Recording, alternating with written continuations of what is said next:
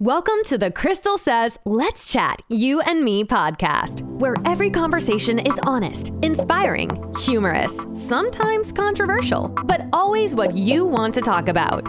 Your host is Crystal Haynes, a Christian author, speaker, and consultant. Join the conversation as she speaks on life, love, and everything in between. Let's listen in. What are we chatting about today? Hello, hello, hello, lovely people. We are back with another wonderful episode talking about something that people have treated as taboo for way too long. And right now, we are busting down the doors because it's a necessary conversation. And so it brings me such pleasure to have this person, this wonderful woman, on the show to chat with us today. Who are we speaking with? We are speaking to none other than Adana Wellington, MSW, and founder of Adana The Truth Enterprises. Our topic? Well, I think you can see from the title. We're going to be talking about trauma and the Black community. Adana, how are you? Thank you so much for coming on the show. Oh, thank you for inviting me. I definitely do appreciate it. I'm so excited and happy to be here to just talk about such an important topic as it relates to our community. So, thank you. You are most welcome. I'm so happy to have you here. Okay, so let's just get right on in it. Could you tell us what exactly is trauma? Absolutely. So, trauma is defined as a deeply distressing and disturbing experience. So, what that may look like can be a serious car accident, terminal illness, a natural disaster, being physically or sexually assaulted, even witnessing a crime, and some other examples of trauma that may be overlooked because. Mm-hmm it seemed as being normal, especially in low income areas, such things as, you know, not having enough food or being a, threatened to be evicted from your home or being separated as a that child. That can be very traumatic.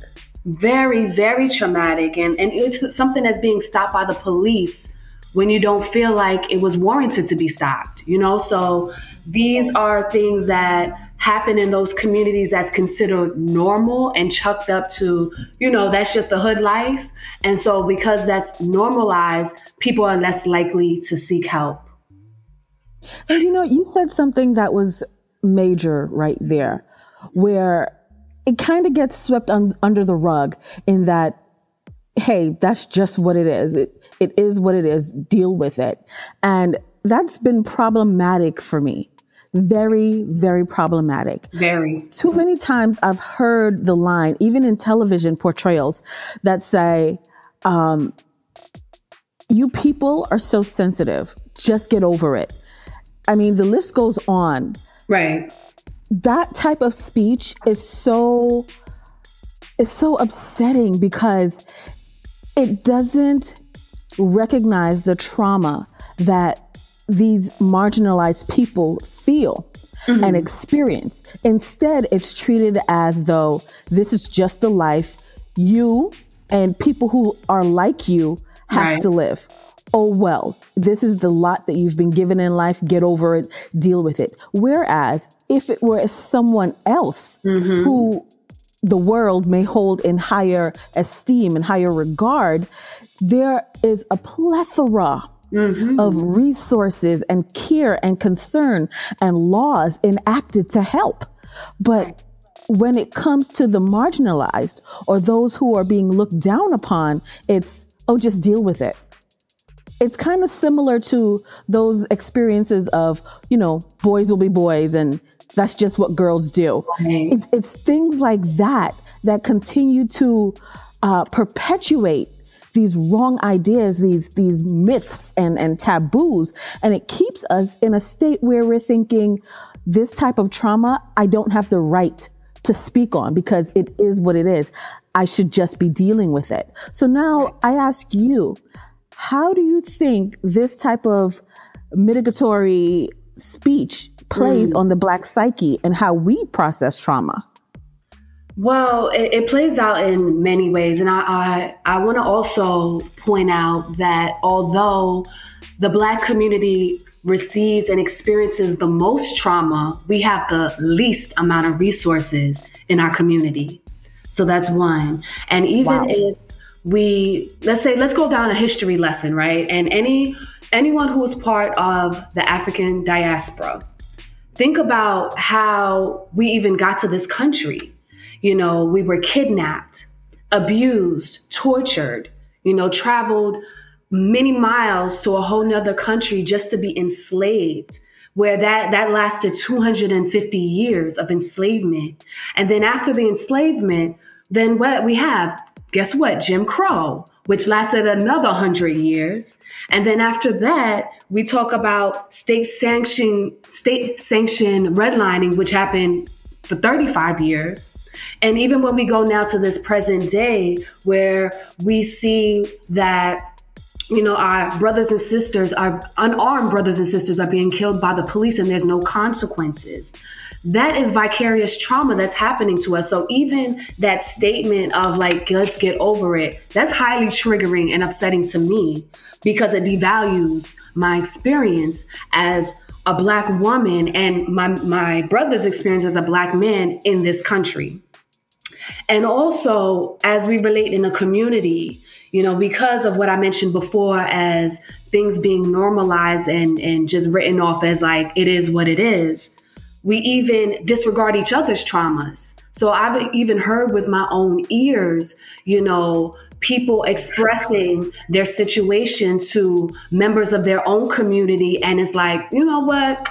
Yeah, that ain't nothing. I've been through A, B, C, and D. And it's like, wait, wait a minute. Who says your trauma is more traumatic than my trauma? That's that's my. Oh my gosh, yes! It becomes a matching game, and it's like this is not a competition.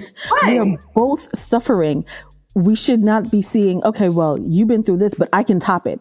That's not a competition right. you want to be in. No one wins. No, I, that's definitely not the comp. But if if we are if we're being minimized and devalued by people outside our community. And then we come within our own community and our experiences are being devalued and minimized. Then what does that cause? That subconsciously makes us feel like what we experience doesn't matter. And we all knows what happens when that when when that happens at what lowers our self-esteem, our self-worth. You know, we don't count, we don't matter. And so that just perpetuates more of devaluing our own selves based on how we're being treated by even our own community. Absolutely. You mentioned something earlier about mm-hmm. triggering and being in present day. Listen, only recently, I think it was in like the last two years, did right. I look at the Roots um, mm. collection.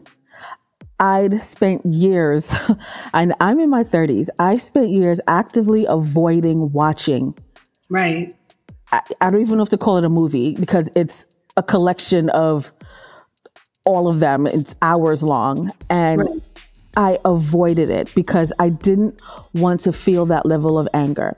Mm-hmm. It was triggering enough to read about the real history mm-hmm. of how uh, Afro descendants have been treated right. throughout the world, throughout years and centuries right? right. And to then watch it and mm-hmm. see it, I got angry. Uh, to watch things like The Help, mm-hmm. I got mm-hmm. angry. Mm-hmm. To watch things like uh, 12 Years a Slave, I got angry. So it's just all of those things packed on top of each other. Right. And then to come in present day and watch people who look like you, who share your same type of heritage, mm-hmm. being killed in the street, being ignored in hospitals and prisons and and and in life and and being gunned down in their own homes by accidents and oops and and at the end of it all the people who are doing it are not being held responsible. Instead, mm-hmm. their side of the story is portrayed so that there is pity for them and help for them and resources for them, Absolutely. where people are even raising funds to help them. Whereas the people who are actually suffering or the people who have lost their lives, we then are being told, get over it. Right. Or if you did it this way, then you would not have died. Or if you follow the rules, then people like you would not experience. I am sick and tired of mm. hearing that narrative. And then, even for people like myself, it is. For people like myself, I have not, thank God, experienced those things. However, I can get residual trauma by hearing the responses of people reacting to it very callously, saying mm. that you deserved it, saying that it's oh well, saying right. that you need to get over it, saying all those things and, and wishing these things on people. Mm-hmm. Whether it's through social media, it's through the streets. I, I mean, it's mind boggling. I, I've seen it in the streets. I've seen it on social media. I and I'm just watching it and I'm triggered at times. And and let's not even begin to talk mm-hmm. about 2020 when everything started off. I mean, there was a lot happening in 2020 and then this. At some point, I spent so much time in prayer asking God to help me to never get to the point of regretting the color of my skin just because it seems like the world hates it. Wow. Wow. I mean, it got to a point of seriousness like that to to ask God, help me to remember that you created me with this skin, with this blood. I am beautiful. I am in your image. I am valued because you value me. The opinion and the insecurities of man does not dictate who I am, but God, I see what's happening in the world and it hurts. It hurts me to my core because I feel connected to every single one of these people. And I feel like it's my responsibility right. to make sure the next person or anyone who comes within my reach right. hears the opposite of the hate that causes the trauma that we're experiencing right now.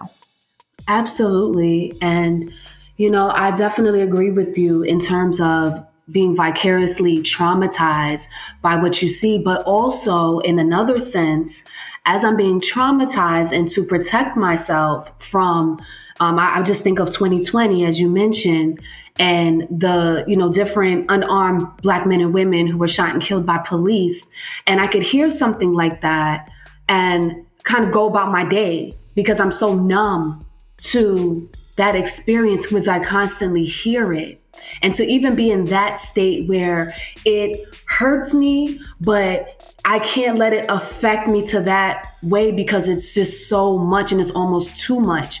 That's a problem because I shouldn't be living like that. But because it's it's so prevalent in our community and this is constantly what we hear it's just like what what am i supposed to do? How am i supposed to protect my emotional well-being? And it's, it's really a struggle. It really is. You're right. You're absolutely right. Another another thing that gets to me is that when we do have people who are in um, just because we were talking about law enforcement, when we do have people of color who are in law enforcement and yes. they are hurt also mm-hmm. by what's happening and they are out there trying to actively be the change. They right. have such a great burden. One, because they experience it as well if they're right. not wearing the badge. They experience it as well. You would hear stories if they're allowed to tell you, um, but that's a mm-hmm. whole other story oh, altogether. That's, that's yeah, it is. But you know, they wear, a whole podcast on that alone. exactly. I mean, they wear they wear the burden, and then it's another burden on top of that because then we become jaded as you're as you're saying you mm-hmm. you start to become numb and you start feeling like well you're all a part of the problem and mm-hmm. that also is problematic so my next question to you is that do you think mm-hmm. this may be one of the reasons um, the mitigatory type of speech I'm speaking of, uh, that we hold so many things in as taboo or portray strength instead of acknowledging the pain to actually heal or gain real strength? Absolutely. I, I, absolutely think that's true. Just think of the the idea or the narrative of quote unquote the strong black woman, right? I understand where, you know what I'm talking about, and I understand where it comes from. Um, I really don't subscribe to that because for me, it really damages us by creating this unrealistic narrative that we can endure more than everybody else on this earth, including our black men, who, if we want to go on the topic of, you know, gender roles, the black man is supposed to be strong, supposed to protect, supposed to provide. But if we are um, pushed in this narrative as black women, as, you know, this strong black woman, I don't need a man, listen, this black woman doesn't subscribe to that. And actually, I, don't, I don't know about you, and I'm a strong person, but the, the narrative in, in what that represents for me, you know, I feel like it really damages us. And it dam- and when it damages how we relate to each other as black men and black women, it creates that friction, that weird dynamic that I don't need you because I got girl. This. You know, I don't talk. need you I don't need you. I got my own car, my own house, my own this, and, and that's wonderful. But what kind of dynamic are you bringing in terms of family? You know, it all how our community is strengthened is through the family.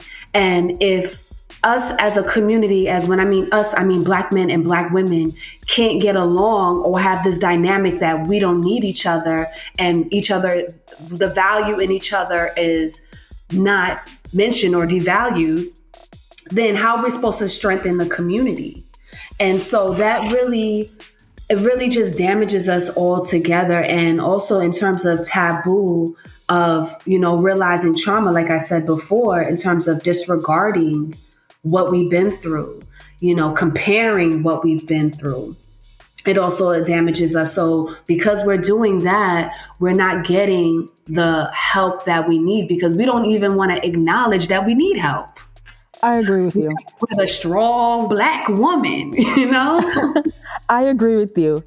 Um, I would say that I don't have a full problem being called strong. Mm-hmm. However, I put it in general senses of the female is also strong. Right.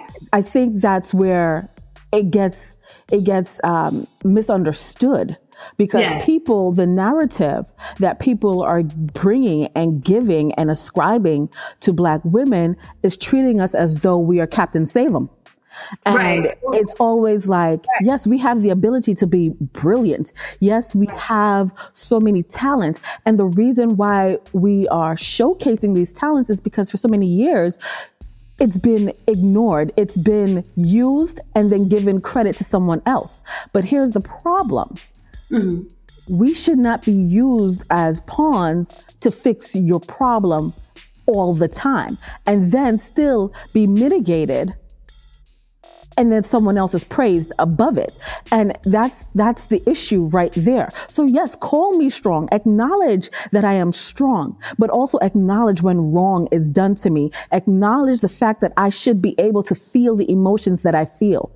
If I feel weak at a moment, if I feel the need to cry, if I feel the need to tell you that this thing is affecting me so deeply, I feel like I cannot function at this moment and I need to deal with my emotional, mental, and physical health that should be respected. And that's, I think, where we find problem in that we can't even talk about it because it's mm-hmm. now a taboo. If I express myself, you're like, oh, this strong, independent woman, she don't need this, she don't need that it's problematic and this is where we start butting heads with each other i right. think it sets us up for failure in our community and overall and I, I think agree. it's ridiculous. I, I do. It's un, it's ridiculous and it's unrealistic. As you were talking, I I'm, I'm thinking of a story of this happened last year where um, uh, it's happened in Florida. A woman got into an altercation with this white um, guy, and he actually pointed a gun in her face. Right? Police were called, and she was actually arrested. She was wow. slammed to the ground arrested. And when you see the video you know obviously she's upset. She's stressed out. She just had a gun pointed in her face. But the police officer viewed her as being threatening as being aggressive when all she was doing was showing the emotion of being upset like any human would of having a gun pointed in their face. And so i think in terms of that strong black woman you know in, in, that narrative and how it manifests itself. As as black women we see the highest mortality rate in childbirth as it mm. pertains to women during childbirth and as well as the infant we also have the highest rate of single motherhood. We have the highest rate of uh, we have the highest rate of single motherhood and we also have the highest rate of being single never married more than our counterparts and so all of this contributes to that notion of the strong black woman being misunderstood, as you said, and misconstrued and perceived as something just totally ridiculous and unrealistic. And unfortunately, it hurts us in the end. And when I say us, I mean black women. Sure do. It sure does. Let me ask you. Mm-hmm. You counsel with youth, right? Right. Okay. So how have you seen this play out? And mm-hmm. what are some positive changes that you've seen come about as a result of properly handling mm-hmm. trauma? Okay, so I don't know about you, Crystal, but you know, I come from a Jamaican household, right? You do? Get out of town. and so you know, in the Caribbean household, and I get it, but there's a term of children, you know, you're seen, not heard. So you go sit down in the corner somewhere, you know, let adults handle adult business. But unfortunately, while I'm sitting in the corner, I'm still viewing and experiencing everything that's happening around me. And so internalizing everything. And so when they go to school now, these kids who are experiencing this trauma at home and they're acting out, fighting, being aggressive. And that's a lot of the kids that I work with. Um, just a little background I work with kids specifically who, families, excuse me, not just the kids, families that have been impacted by the criminal justice and foster care system. True, two, two traumatic experiences, yeah. right? And so they're dealing with all of this. They got to go to school. They have to get good grades. They're expected to act a certain way. So, as kids who are developmentally not as advanced as an adult would be, those type of emotions is hard to express. So, what I do is create that safe space for them where they give them the opportunity to express that. how they're feeling and to tell, you know, they may not be able to articulate I'm sad or I'm angry because of A, B, and C, but give them the space to even uh, learn how to identify emotion and what yes. they're feeling. Yes. I think in our community, due to the lack of social emotional development, we can't even identify emotion within ourselves. Some adults still can't do that. Exactly. Right. And so part of my program that I work for is that we do things like that with them. Also, we teach them growth mindset, which what that is is, you know, even though despite challenges, I'm going to work hard and push through these challenges.